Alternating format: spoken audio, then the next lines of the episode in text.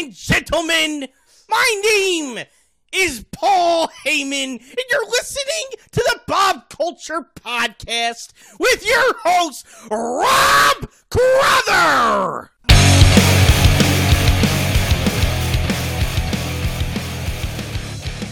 All right, ladies and gentlemen, please welcome to the show ahead of his appearance at BCW's All Out Watch Party in Atlantic City, September 5th. Tickets are available now. He is the founder of House of Hardcore, co host of Busted Open, and the only man to hold both incarnations of the ECW heavyweight title, the innovator of violence himself, Mr. Tommy Dreamer. Tommy, thank you for a few minutes. How are you, man?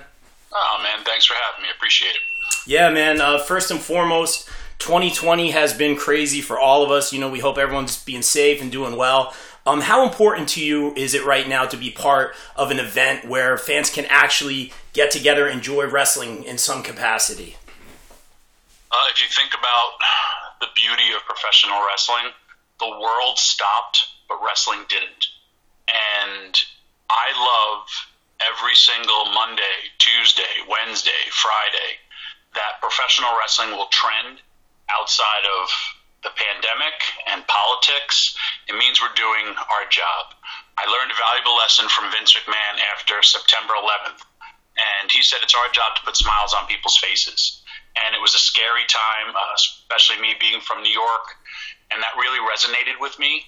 And you know, you know, always just think you're a professional wrestler, or just living your own dream, or you know, this was after ECW, so I'm chasing that uh, WWE dream but then you really realize the ramifications of it, what you're doing.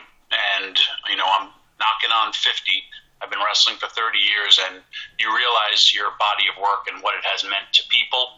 And during these times, there's been so much bad, and I feel that we're uh, in a pandemic of negative, especially on social media. But the fact that professional wrestling can continue. The doors are starting to open up in the world uh, for professional wrestling too.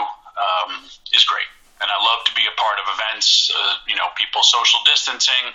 This will be my only second appearance that I've done since March. Wow. And you're talking to somebody who the year before did 206 shows. I was probably on the road from Thursday to Monday straight and you know I had my own reservations, but you know you got to kind of move forward.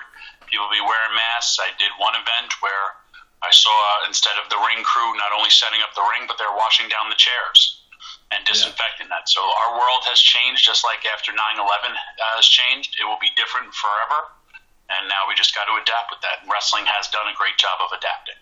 Very, very well said. And it's important right now that we always take care of each other, step up like we did after September 11th. I, I appreciate that comparison.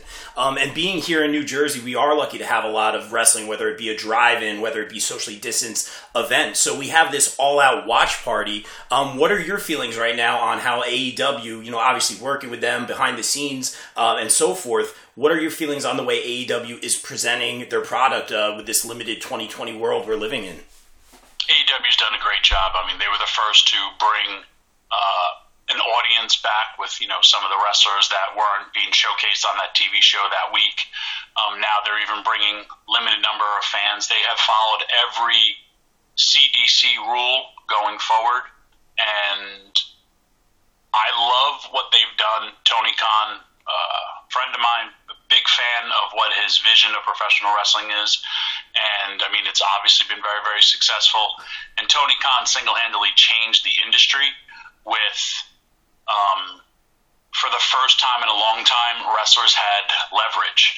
When I say leverage, I mean they had the ability to pick and choose where they wanted to stay, where they wanted to go, and make a living doing it. And competition fuels the business AEW came involved. Uh, WWE tried stepping up. They were paying guys enormous amounts of money to sit at home uh, just so they don't go to AEW. But then Impact picked up.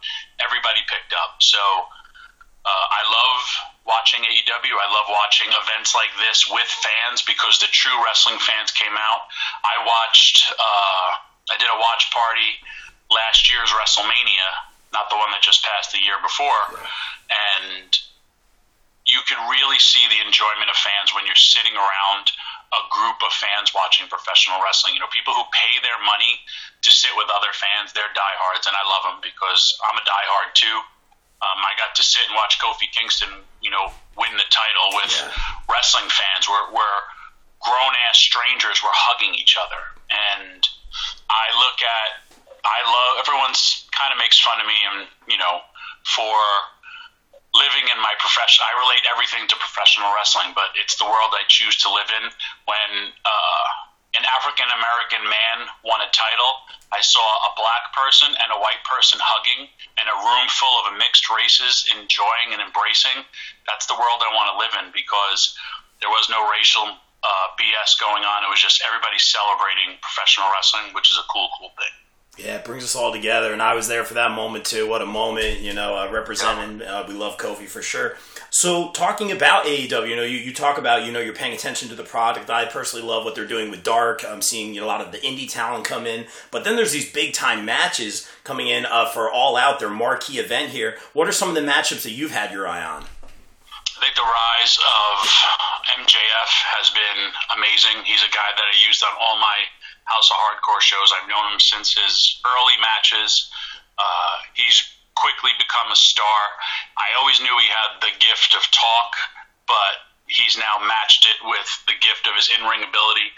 Uh, if I'm Tony Khan and I have my wrestling company, which I look at it and I say, wow, I have MJF, I have Jungle Boy, I have all this younger talent that's going to be my main eventers for years to come. I think uh, Moxley and MJF will be a very, very good wrestling match. I just saw that Jon Moxley has been the longest reigning AEW champion. Oh. That may come to an end. I mean, MJF's also undefeated. You never know. I think the best part about what they're doing is predictability. I literally don't know who's going to win the main event of this show.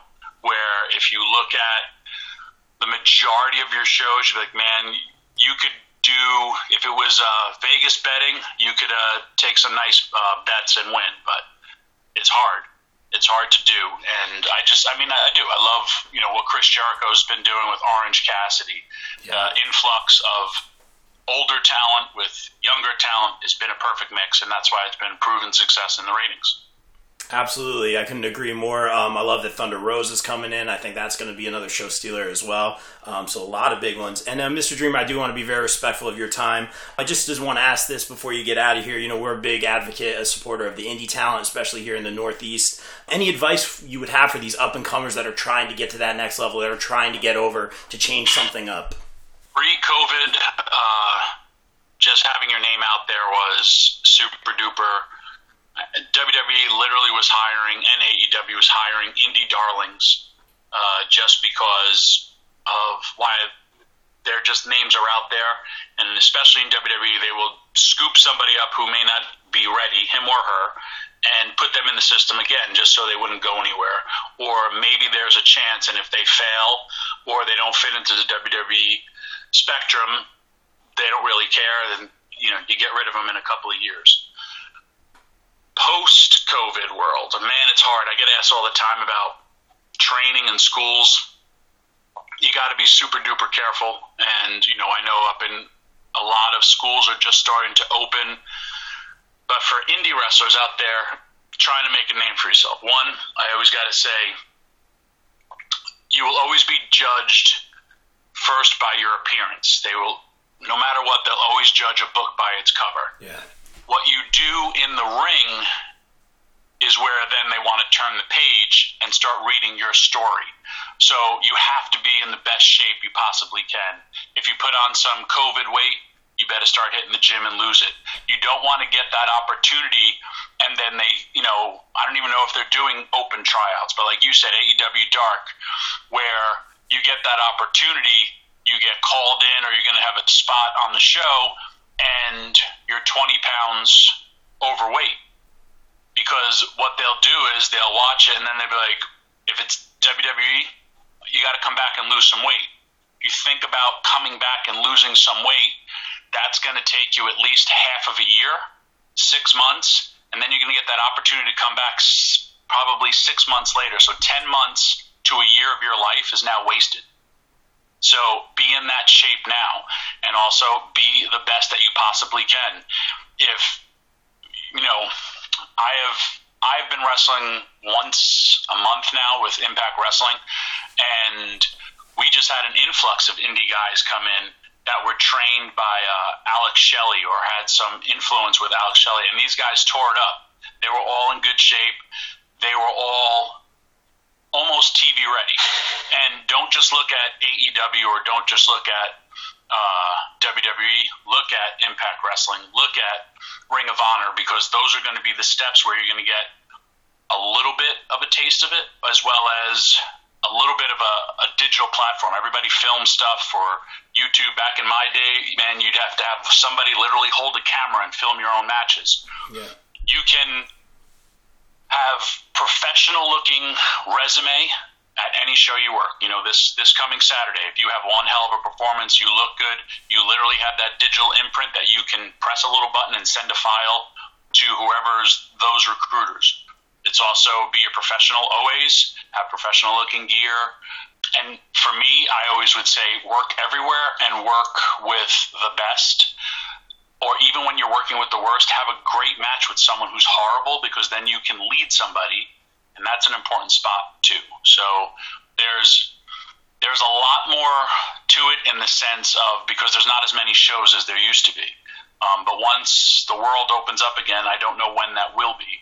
But yeah. be primed and ready. Like I don't know who, who's bringing in extras anymore. I don't know this. So you have a digital platform or you know a show's being presented on FITE or whatever these shows are being presented on. If you go out there, look like a star, work like a star, act like a star, someone else will pick you up. And you know, it, even for me, like I have seen so many guys that I've helped out on the indies, or yeah. wow, you're a good wrestler. Hey, you need to do this, this, and this, and I can at least try to get you a tryout. This is when people were doing tryouts. Now it's a lot harder. So you have that digital resume at hand. Just look your best and be your best, and hopefully you get hired from that. Wow, Mr. Dreamer, very well said. Um, I want to again be respectful of your time and just thank you so much for a few minutes. Um, you know, stay safe out there and continued success moving forward. Oh man, you too. Thank you for having me, and I look forward to seeing anyone who wants to come down to Atlantic City. It's always a good time, and uh, we'll watch some AEW and have a good time watching other professional wrestling. I love it. Thank you again so much for a few minutes. And like I always say here on the BCP, everyone, stay safe, stay positive, take care of each other. We're out. Peace.